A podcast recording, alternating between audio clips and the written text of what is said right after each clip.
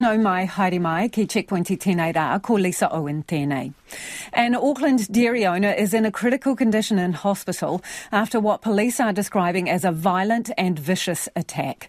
The man was stabbed at a dairy on New Windsor Road and his wife was also injured. They are both now stable in hospital.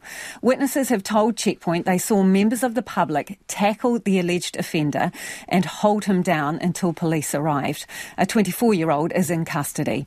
Police have commended the bravery of the members of public who stepped in to help and believe their actions have saved the victim's life.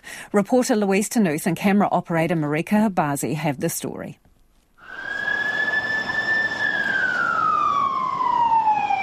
A solemn scene on this busy road in Auckland.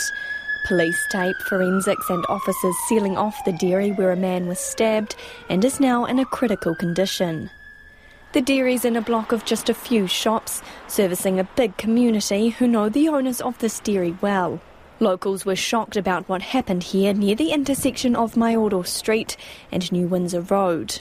We saw a guy get taken out in a stretcher into an ambulance, and we are like, oh, that must be the dairy owner or something like that, someone in the dairy. And then after a little bit, we saw like some guy covered in blood, like trying to make a run for it, but the police got on him pretty quick, yeah. The Singaraju family live right next door. The family visit the dairy regularly. It's very sad actually. It We're pretty worried for them, but yeah. And so, how are you guys feeling now that it's happened?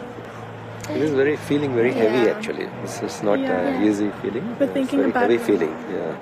Emergency services were called here just after 10:30 this morning. They say a man was injured with stab wounds and a woman understood to be his wife was also injured. The alleged attacker was still at the scene, covered in blood.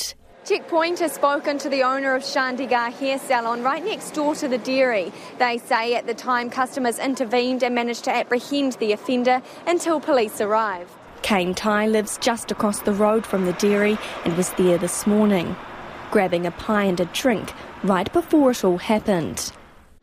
And that, yeah, that's one thing that I'm really can't get my mind over, eh? because, you know, that could have been someone that we could have saved and I'm really sorry to say that we weren't there. Like all the locals we spoke to, Kane was in shock and struggling to process what has happened to the friendly owners of their local shop. Been here for almost a year now, and we've been back here for back here for every day seeing that guy.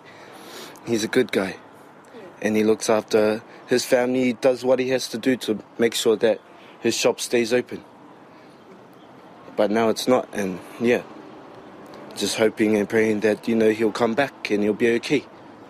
Absolutely. So that we could go back and grab some more pies or something, you know. Local man Gary can't believe something like this could happen in his neighbourhood. Now it's happening on the doorstep. I think it's time to move out.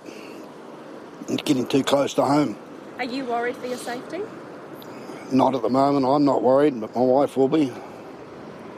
Um, because she goes for walks quite regular along here, so do I. A sentiment shared by many here today. Pretty scary because the girls will be uh, going around all the time.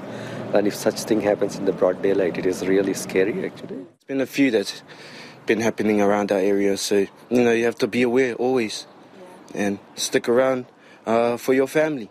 Yeah. You know because that might be the last time you might see them. Police declined to be interviewed today, saying they're still in the early stages of determining what has happened. And if you were listening to that story on radio, you can watch.